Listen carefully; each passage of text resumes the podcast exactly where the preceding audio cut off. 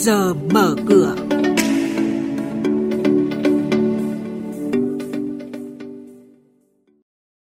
Thưa quý vị và các bạn, những thông tin chính sẽ có trong chuyên mục Trước giờ mở cửa ngày hôm nay. Bộ Xây dựng phản hồi về sở hữu nhà chung cư có thời hạn. Lãi suất cho vay Việt Nam đồng bình quân liên ngân hàng kỳ hạn qua đêm đã giảm về còn 2,05% một năm. Thị trường chứng khoán phiên giao dịch ngày hôm qua, VN-Index tăng điểm. Và sau đây sẽ là nội dung chi tiết.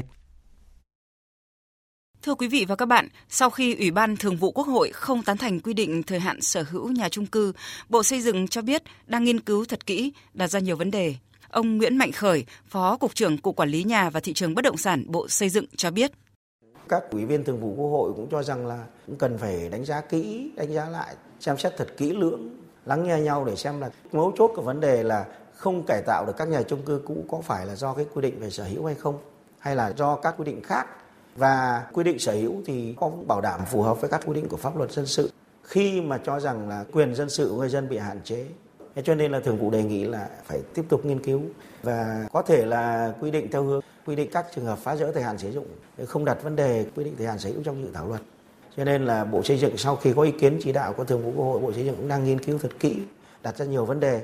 Cũng có quan điểm sẽ không đặt vấn đề quy định sở hữu trong dự thảo mà sẽ quy định các tình huống phá rỡ, các yêu cầu đặt ra, trách nhiệm của các cơ quan để người dân an tâm rằng là mình không bị mất quyền sở hữu. Trong phiên giao dịch hôm qua, Ngân hàng Nhà nước tiếp tục chào thầu mua kỳ hạn giấy tờ có giá 28 ngày. Tuy nhiên, không có thành viên nào tham gia đấu thầu. Qua đó đánh dấu phiên thứ hai liên tiếp Ngân hàng Nhà nước ế vốn trên thị trường mở. Việc các ngân hàng thương mại không mặn mà với kênh cho vay của Ngân hàng Nhà nước cũng dễ hiểu khi lãi suất chào thầu trên thị trường mở dù đã giảm nhưng vẫn cao hơn so với lãi suất đồng Việt Nam liên ngân hàng. Hay nói cách khác, các ngân hàng đang ưu tiên vay mượn lẫn nhau để bù đắp thanh khoản thay vì tìm kiếm đến Ngân hàng Nhà nước vì chi phí vốn thấp hơn. Khảo sát biểu lãi suất niêm yết trên website của 35 ngân hàng trong sáng qua cho thấy chỉ còn duy nhất AB Bank còn áp dụng mức lãi suất trên 9% cho kỳ hạn 12 tháng. Theo đó, ngân hàng này áp dụng lãi suất 9,1% cho các khoản tiền gửi theo hình thức trực tuyến. Ngoài AB Bank, cũng chỉ còn 3 ngân hàng áp dụng mức lãi suất 9% cho kỳ hạn 12 tháng là SCB, Ocean Bank và Bảo Việt Bank. Trong khi đó, có khá nhiều ngân hàng áp dụng mức lãi suất 8,8 đến 8,9% một năm cho kỳ hạn 12 tháng. Đây hầu hết là các ngân hàng nhỏ.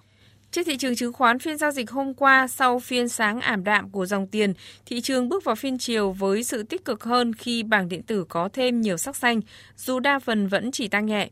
Trong khi đó, một số cổ phiếu lớn nới đà đi lên đã giúp VN-Index dần trở lại trên tham chiếu và giằng co nhẹ. Đóng cửa phiên giao dịch hôm qua, VN-Index tăng 4,56 điểm lên 1.045,1 điểm. HNX Index giảm 0,64 điểm xuống 203,32 điểm. Upcom Index tăng 0,26 điểm lên 76,17 điểm. Và đây cũng là mức khởi động phiên giao dịch sáng nay. Quý vị và các bạn đang nghe chuyên mục Trước giờ mở cửa. Thông tin kinh tế vĩ mô, diễn biến thị trường chứng khoán, hoạt động doanh nghiệp niêm yết. Trao đổi nhận định của các chuyên gia với góc nhìn chuyên sâu, cơ hội đầu tư trên thị trường chứng khoán được cập nhật nhanh trong Trước giờ mở cửa. Xin chuyển sang thông tin nhà đầu tư cần lưu ý. Hội đồng quản trị công ty cổ phần Licoji 166, mã chứng khoán LCS vừa công bố tạm ngừng kinh doanh 1 năm kể từ ngày 15 tháng 3 năm 2023 đến ngày 14 tháng 3 năm 2024 với lý do hoạt động kinh doanh gặp khó khăn. Công ty xin tạm ngừng để tìm ra phương hướng giải quyết khó khăn và củng cố lại cơ cấu tổ chức. Việc tạm ngừng kinh doanh đã nằm trong kế hoạch kinh doanh năm 2023 của Licoji 166. Theo nghị quyết Đại hội đồng cổ đông thường niên 2023, cổ đông đã đồng ý cho phép công ty tạm dừng hoạt động, thực hiện việc thanh lý các tài sản, thu hồi công nợ để trả nợ lương, nợ ngân hàng, nợ cá nhân và nợ các nhà cung cấp. Trước khi tạm ngừng kinh doanh, cổ phiếu của công ty cũng đã bị đình chỉ giao dịch.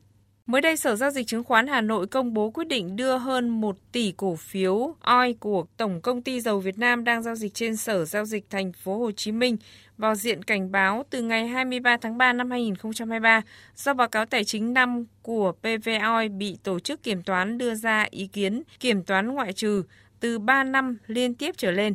Trong thời hạn 15 ngày kể từ ngày cổ phiếu bị cảnh báo theo quy định của quyết định này, PV Oil phải có văn bản giải trình nguyên nhân và đưa ra phương án khắc phục. Công ty cổ phần hàng không trai Việt Bamboo Airways vừa có thông báo mời họp Đại hội đồng cổ đông bất thường năm 2023 diễn ra ngày 10 tháng 4. Nội dung cần cổ đông thông qua là phương án phát hành cổ phần nhằm tái cơ cấu nợ và tăng vốn điều lệ. Cụ thể, công ty muốn chào bán cổ phần riêng lẻ với quy mô phát hành dự kiến tối đa 35% vốn cổ phần sau phát hành. Với vốn điều lệ đang ở mức 18.500 tỷ đồng, ước tính Bamboo Airways sẽ phát hành tối đa thêm gần 1 tỷ cổ phần, huy động gần 10.000 tỷ đồng, qua đó nâng vốn điều lệ lên gần 28.462 tỷ đồng. Thời gian thực hiện dự kiến trong năm nay.